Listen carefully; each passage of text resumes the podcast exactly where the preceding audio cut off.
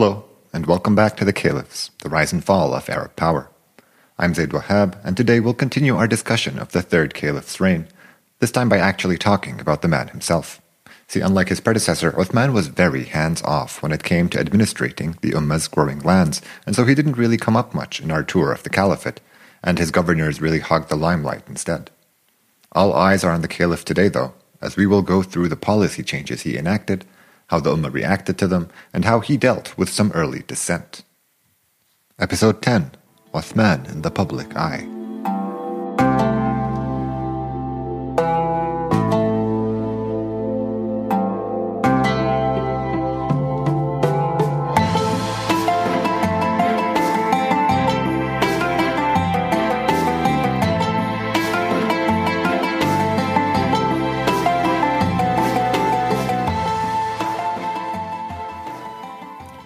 I recognize that we've somewhat loosened our commitment to chronology by breaking up our discussion of Uthman into themes, but there's great value in maintaining chronological order today, as it will help us understand how the Caliph's reputation evolved over time, which should in turn help us make sense of the often biased reporting we get about this really controversial figure.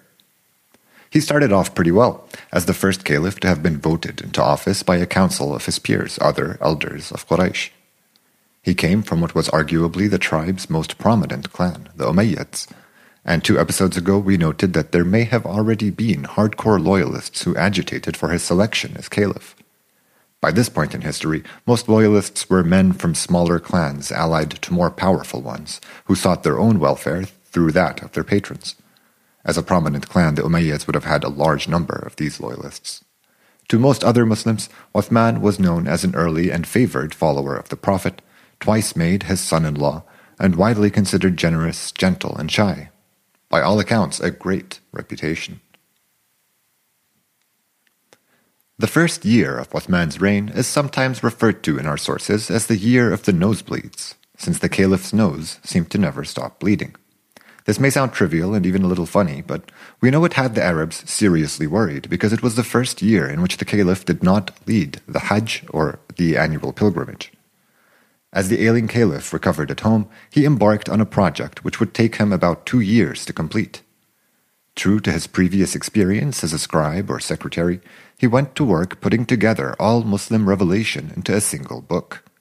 If you recall, Abu Bakr had been convinced to commission such a project by Omar after the loss of many Muslim reciters in battle, and we talked about this back in episode 4, and we mentioned that Abu Bakr had asked one of the Prophet's scribes, Zayd bin Thabit, to collect all available transcriptions so that a master copy of Revelation could be made for safekeeping. The resulting book had become property of the Caliph, and Uthman used it as a first draft, asking Muslims across the Caliphate to send him copies they considered most complete in their cities so that the multiple writings could be brought into harmony. See, the problem Uthman was trying to address was different from the one Omar and Abu Bakr had guarded against. The Ummah had grown so large that the oral material which made up the Qur'an was beginning to diverge in the Caliphate's distant lands. To remedy this, Uthman and Zayd went through the various copies and agreed on a comprehensive version to send out to the provinces before destroying all the other copies they had received. While this destruction of the other copies did earn Uthman some criticism, overall his collection of the Qur'an was viewed overwhelmingly positively, especially later on. He was on solid ground as far as motive was concerned.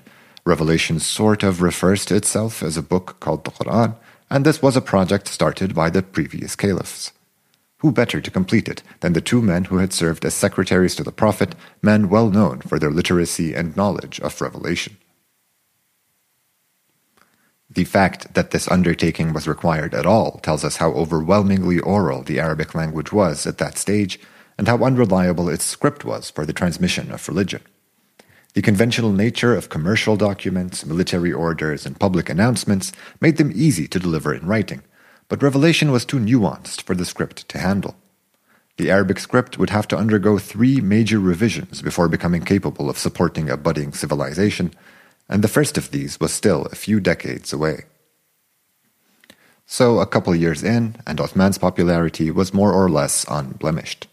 Sure, the Caliph had displayed some preference for his own kin and loyalists with his empowering of Muawiyah and Abdullah bin Abi Sarh in Syria and Egypt respectively, But few Arabs were complaining about this nepotism while things were still going so well. In fact, at least some Arabs seem to have enjoyed being ruled by a caliph less austere than Omar, as for the first time we hear about mansions, slaves, and luxuries in Medina. Many early Muslims, whom Omar had urged to remain in the Prophet's city to keep to their ways, now left the capital for the frontiers of the caliphate, where they were celebrated like storied heroes. Qurayshis especially could expect to find tribes eager to build ties with them wherever they went, giving them a ready road to money and power all across the growing caliphate. Over the coming years, more of the Ansar, who as a reminder were the earliest non-Meccan Muslims and so they were not from Quraysh, also left Medina, and though the majority of them picked Kufa for their new home. One fateful day, into this rosy portrait of a caliphate, walked three Umayyad men. These weren't any three Umayyads, these were Uthman's uncle, al-Hakam, and his two sons, al-Harith and Marwan. The three had come from the city of Ta'if, to which they had been banished by the Prophet about 15 years earlier. Uthman's uncle al-Hakam had been one of Islam's most hardcore original opponents, personally attacking both his nephew Uthman and the Prophet on several occasions. Despite all this, Muhammad had pardoned him after taking Mecca, in large part thanks to Uthman's intercession. Al-Hakam, however, refused to change his ways, and the sources charge him with various acts of disrespect towards the Prophet, ranging from the creepy trying to peep on him in his tent at night, to the funnier making faces behind his back. What exactly led to his banishment goes unsaid, but we're left with the sense that Al-Hakam was a member of the old Qurayshi aristocracy who refused to adjust to the new order. Some sources critical of Uthman depict this event I just described sensationally, one saying that the three Umayyads walked into the caliph's house dressed in flea-infested rags and walked out in shiny silks as the people of Medina stared on at a loss for words. Another reports the people angrily interrogating their caliph, asking him why he allowed those banished by the Prophet to return. In those narrations, the caliph responds saying he had asked the Prophet to pardon them before he died, and that Muhammad promised he would but never got around to it. Sometimes they go on to describe how Uthman had asked the two previous caliphs to pardon his kin, and that he had been rebuffed both times. One source goes even further and says that Omar forbade the Arabs from naming their children al-Hakam because he found the name to be sacrilegious. Despite these various charged narrations, I personally doubt that the significance of this event was immediately obvious.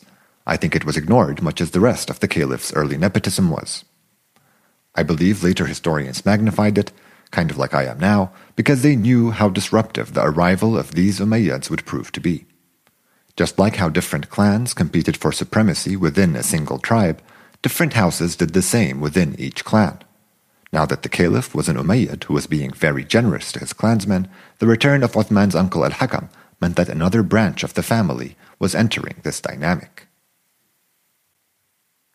While all three of them were treated very well by Uthman, Marwan was the clear favorite. It seems like within a short time, the 20-something-year-old became the caliph's personal secretary and closest advisor. Pro-Uthmanid sources depict Marwan as an intelligent and pious Muslim whose only real desire was to look after his much older cousin, whom he admired and respected.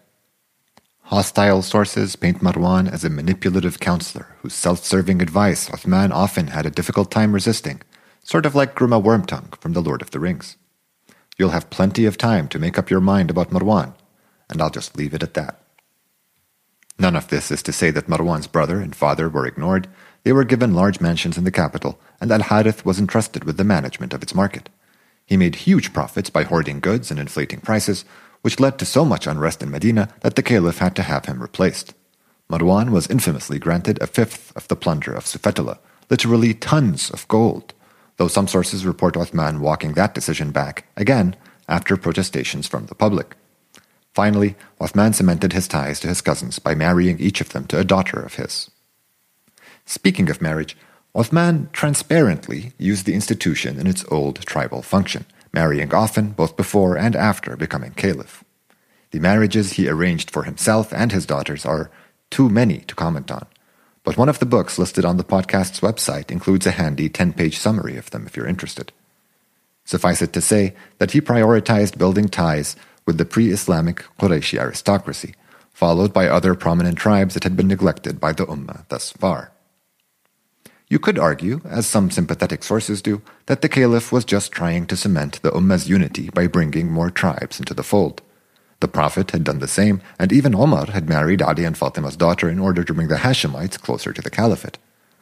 But in effect, Uthman was centralizing power in Umayyad hands and undoing all of Omar's work on establishing sabiqa, or precedence in Islam, as the basis of political power and social prestige. In order to wield influence in Uthman's caliphate, one had to be born noble in the pre-Islamic sense of the word. Despite all this nepotism, the empowerment of pre-Islamic elites, and the lavish spending going on in Medina, virtually no dissent is reported during the early years of Uthman's reign. His destruction of a copy of Revelation owned by a prominent early Muslim, and his tearing down of some homes to expand the mosque in the city caused a little tension, but nothing substantial. The first mentions of serious discontent don't reach us until 650, half a dozen years into the caliph's reign, from the city of Kufa, which we declined to discuss in any detail last time. Kufa had started out as a simple military canton, founded by the early Muslim Sa'd bin Abi Waqqas. Sources agree that Uthman reappointed Sa'd as governor when he became caliph, some saying he did so immediately, while others that he waited a year. Within a single year of his appointment, however, Uthman had him replaced with the Umayyad al-Walid bin Aqba, a shocking choice for multiple reasons. Al-Walid, best known until then as the wine-loving poet of the Umayyads, had almost no Islamic credentials, and he was to replace one of Muhammad's most esteemed Qurayshi supporters, one of the 10 guaranteed paradise, no less. Al-Walid's earliest Islamic credentials were that his father was an early opponent of Islam, whom the Prophet insisted be executed after his capture during the Ummah's first battle at Badr. So, yeah, that bad. Most scandalously, however, his mother was Uthman's own mother, making him the caliph's own half-brother. The armies of Kufa played their part in the fall of the Sasanid Empire, and during his 5 years in charge, Al-Walid is credited with the pacification of Azerbaijan and Sasanid Armenia. He is best known, however, for the outrage that led to his dismissal, sparked by a heavily contested event as it involves him, a member of the Sahaba, the generation who had the honor of existing alongside the Prophet, behaving un-Islamically. To put it briefly, Al-Walid often partied at night, and so he would sometimes be drunk when leading the dawn prayers. Al-Tabari's comprehensive history includes many an apologist narration about how enemies of the faith, thwarted by Al-Walid's just rule, sought to spread false rumors of his praying drunk, though, strangely, none of them contest his general indulgence in wine. In any case, a delegation of Kufan notables went to speak to him one night and got angry when they found him wasted. They put him on a camel, telling him to go back to Medina, and a few of them rode to the capital as well to make their protestations to the caliph in person. Uthman is said to have disbelieved them when they came to him and to have dismissed them angrily. The caliph was perhaps hoping to deflect these charges and return his half-brother to his governorship over Kufa, sweeping away the whole embarrassing affair. The aggrieved Kufans were appalled and next went to Ali bin Abi Talib, who had garnered a reputation as the fairest judge in the Ummah, and who, as Hashemite, presented a natural political counterweight to the Umayyad caliph. Ali took them back to Uthman and confronted him. He told the caliph that he had no right to overlook witness testimony and asked him to bring out the accused to face justice. Al-Walid did not contest the statements made against him, and Ali told those gathered there that Islamic precedent dictated a sentence of 40 lashes to the guilty party.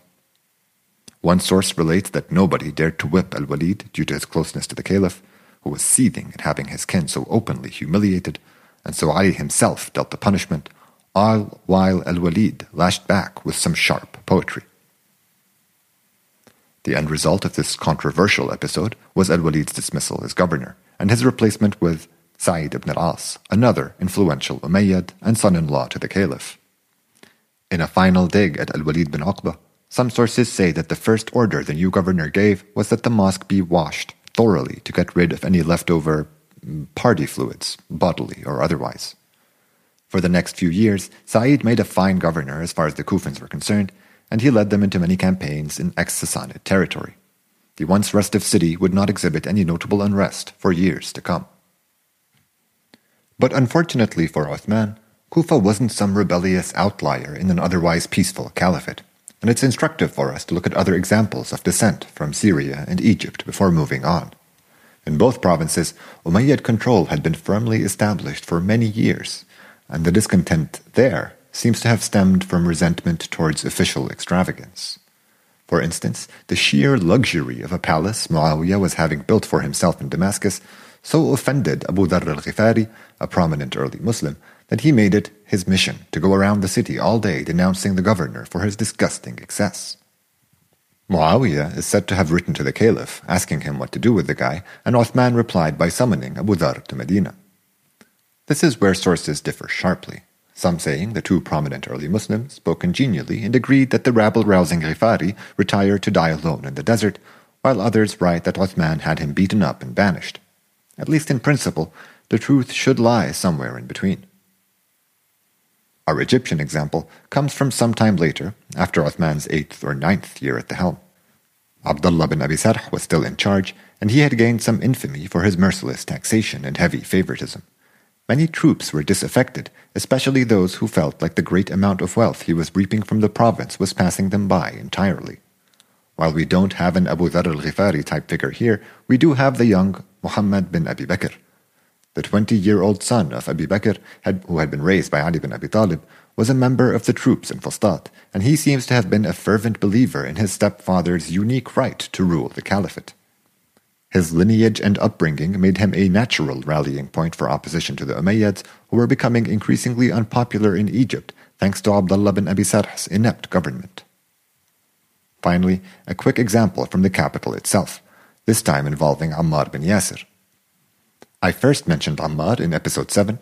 He was the one whose overheard comment about his intention to pledge his allegiance to Ali bin Abi Talib when the caliph passed away made Omar give his speech about succession. If you've been paying attention so far, it should be clear to you that he was considered a Hashemite loyalist, and today he is a celebrated figure among Shia for his steadfast faithfulness to the Prophet's clan. He is said to have addressed those gathered at the mosque one day, telling them that the Umayyads were obviously planning on keeping the position of caliph within their clan. He said that the Muslims had brought this on themselves by denying the Hashemites their proper place as leaders, and that the Arabs risked God's wrath until they righted this wrong. Uthman reacted to this mutinous speech by having Ammar beaten up outside the mosque. While this last story I presented has a crude ending and is difficult to endorse, something must have happened between Ammar and Uthman, as many sources report friction between the two. What's also clear is that the treatment of Abu Dharr al-Ghifari and Ammar bin Yasir must have led to vocal criticism of the caliph, as the two events are cited by almost all histories as leading to public outcries. Amr ibn al-As, ex-governor of Egypt, who had been bitter since his removal, is said to have laid into the caliph hard, as did Aisha, wife of the Prophet and daughter of the first caliph Abu Bakr, who had attained a sort of celebrity status for her closeness to the Ummah's two greatest patriarchs. These two celebrated Qurayshis were by no means the only Meccans publicly faulting Uthman, marking a clear shift in the caliph's popularity. I want to dedicate the rest of this episode to discussing the caliph's treasury, which I feel contributed to his downfall more than all these other debacles I've been telling you about. Uthman's take on his role as caliph was fundamentally different from the two men before him, and the contrast is sharpest when comparing their attitudes towards the treasury. You'll have to humor me for a bit, as the changes he made are subtle and not spelled out directly anywhere in the sources. In fact, I've discussed the treasury at length in some previous episodes precisely to lay the groundwork for explaining the changes Uthman made during his reign. Still though, I'd feel more comfortable giving you a quick refresher before proceeding. So super briefly, the Prophet took a share of the Ummah's revenue, about 20%, and he mainly used the wealth as a social safety net for those who couldn't support themselves, orphans, slaves, widows, tribeless people, etc. Abu Bakr's treasury was exactly the Prophet's share of the community's wealth, and he distributed it precisely as the Prophet had done. Omar's treasury was a lot bigger than his predecessors, and now included vast, fertile lands captured from the empires to the north. These lands were a new element. Back in the desert, defeating a tribe did mean you could now use their pastures, but the fertile riverbanks weren't the kinds of lands a nomadic people could use. Omar chose to form garrison cities at the edges of the desert, tax the populations living in the conquered fertile lands, and put all the troops on the payroll from their revenue. He also paid out all his troops according to their contributions to Islam, ranking them by precedence in the religion. Leftover funds were often used to invest in canals and other agricultural infrastructure to increase local production, though a cut would usually reach Medina. Our sources also contain narrations about the caliphs which somewhat explain their choices around the treasury. Abu Bakr's insistence on doing things exactly as the Prophet had is the clearest illustration of his attitude towards his position as caliph. Omar felt the need to explain all the changes he made in Islamic terms, and he is strongly applauded in the sources for his austerity, fairness, and piety, virtues he often praised the Prophet for embodying. Many of the narrations about these two caliphs show that they thought of themselves as successors to the Prophet in the sense that they had the responsibility of safeguarding his legacy. While some are surely apocryphal, there are narrations of them lamenting the leadership of the community as a moral burden, and others of them pondering courses of action by wondering aloud how God would look upon them on Judgment Day. I guess my point here is they regarded their power as caliphs to be dwarfed by their responsibilities towards their friend and prophet, Muhammad. It seems obvious to me that Uthman did not feel the same, and that his idea of what it meant to be caliph was more classically sovereign than either one of his predecessors. There are several clues to this, apart from the previously discussed promotion of his clansmen to positions of power and his tribal marital patterns, the clearest of which being his stance towards the treasury. Uthman behaved as if the treasury was at his personal disposal, and he took unprecedented liberties with the vast wealth it now contained. I don't mean to depict Uthman as greedy. Even his strongest critics have no stories that portray him that way. He continued to meet the financial obligations set by his predecessors as far as providing for those who couldn't support themselves and paying everyone what they'd received under Omar. His generosity to his kin had preceded his election as caliph and had a counterpart in his generosity to the Ummah in its earliest days, especially during its persecution. You may remember that when he pardoned Omar's murderous son Ubaydullah, he said he'd pay the blood money out of his own pocket. Uthman's attitude towards wealth contrasted as sharply as could be with Omar's austere interpretations of his responsibility towards the Ummah. Pro-Uthmanid sources often say that all the gifts the caliph made were from his own fabulous fortune, but there are obvious examples to the contrary. I've already mentioned Uthman's granting a fifth of the booty taken from the Battle of Sufetullah to Marwan, such a clear case of giving away the Ummah's share of revenue that it's a decision many sources say the caliph had to walk back. Uthman's more damning act of generosity came when he was building his ties to Sa'id ibn al-As, his Umayyad son-in-law whom he chose to replace al-Walid bin Aqba as governor of Kufa. The caliph gifted him almost a ton of gold, a gift so lavish that one of our sources contains the following colorful scene. A treasurer, one of the early Muslims, anxiously walks into the mosque while Uthman was giving a speech or something, and he interrupts the caliph asking if it was true that he was to give all that money to Sa'id. And Uthman responds curtly and tells him something like, "It's not your job to second-guess orders, it's your job to follow them." And the guy just erupts with anger and indignation, and he throws the key at the caliph and he yells, "I am not your treasurer, I am treasurer of the Muslims." And then he leaves. So this dramatic scene, it would have been bad enough, but the scandal did not end there. It causes so much talk in Medina about Uthman's spending that the council which elected him gets back together to stage an intervention. All five other members, Abdurrahman, Sa'd, Talha, Zubayr, and Ali, are said to have convened to speak to Uthman. Now, as a rule of thumb, I generally overlook any narrations which include a suspiciously high number of prominent Muslims, but this one is contextually reasonable, widely reported, and pretty short. The five ask Uthman how he justifies his spending, and he replied by saying, "Abu Bakr and Omar sought virtue by withholding from their kin, whereas I seek it through being generous to them." When they informed him that they preferred the conduct of his predecessors, he said his conscience was clear and that he was prepared for God's judgment. I find it quite telling that Uthman framed the behavior of his predecessors as a matter of choice rather than duty. It plainly reflects that he did not feel obliged to follow in their footsteps, that as caliph he had the right to decide what it meant to lead the community. The way he saw it, his predecessors had done what they wanted, and so now he could do what he wanted. Seeing how they were all prominent Muslims, closely associated with the Prophet, he felt like he could expect the same loyalty and obedience from the Arabs that Abu Bakr and Omar had received. Another interesting thing about this narration is that it suggests that the other members of the council felt that they had an influence on Uthman, maybe even a responsibility to exercise this influence. Their failure to change his behavior reveals how mistaken they were, and it seems like they kept their distance from the caliph after this. I know we've already covered plenty today, but I want to squeeze in a short discussion of the other council members.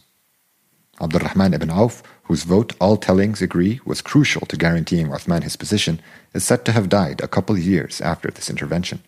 Multiple narrations report that he was still at odds with Uthman, some saying that when the caliph came to see him on his deathbed, he turned away in anger.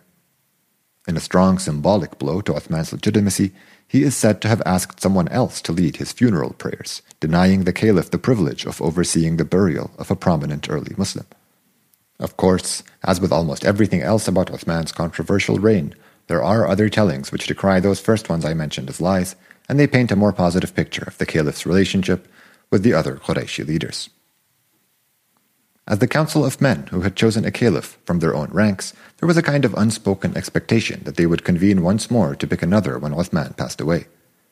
I don't mean to depict them as scheming political operatives, but a few of them had been sort of campaigning for a while, by which I meant they were aware of how important their influence and standing could be should another caliph need to be elected.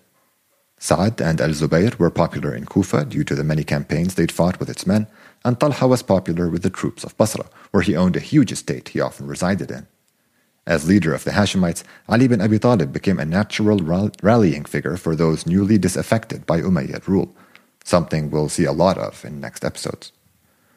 Since Ali's supporters are the Muslims retrospectively considered Shia today, it is clear that this early in the game, the term was not a religious one, but still signaled a political preference for Hashemite leadership. Sa'd, al-Zubayr, and Talha had also become incredibly rich in the last decade under Uthman's rule. They profited greatly from the caliph's generosity and had been granted vast estates across the caliphate. Earlier, I focused on the liberties Uthman had taken with the money in the treasury, but this also applied to its lands. Since Omar considered the lands conquered by the Muslims to be part of the treasury, Uthman understood them to be entirely under his disposal. He would give these lands generously to his clansmen, their loyalists, in-laws, and other prominent tribal elites. While Omar kept the lands in the treasury and used its bounty to invest further in its agricultural infrastructure or as upkeep for its local armies, its wealth was now privately owned by men who were invariably related, allied, or important to the caliph in some way. The gifting of rich lands to already wealthy elites created resentment, especially among the poorest tribesmen in the Arab armies. There are also narrations about how Muawiyah had asked for the right to make gifts of the conquered lands in Syria after complaining that he couldn't adequately pay his commanders otherwise. The caliph acceded to his request, allowing him to give Syrian lands away as he saw fit, greatly increasing the governor's sway over his province. I've squeezed a lot in today, and this is a good point for us to wrap up. We've touched on all the major events mentioned across the sources and established a good understanding of the basis of the opposition to Uthman's rule. There will be a couple more fiascos to discuss, and they'll transform all this dissent we've been talking about into an open rebellion. This and more next time on The Caliphs, the rise and fall of Arab power.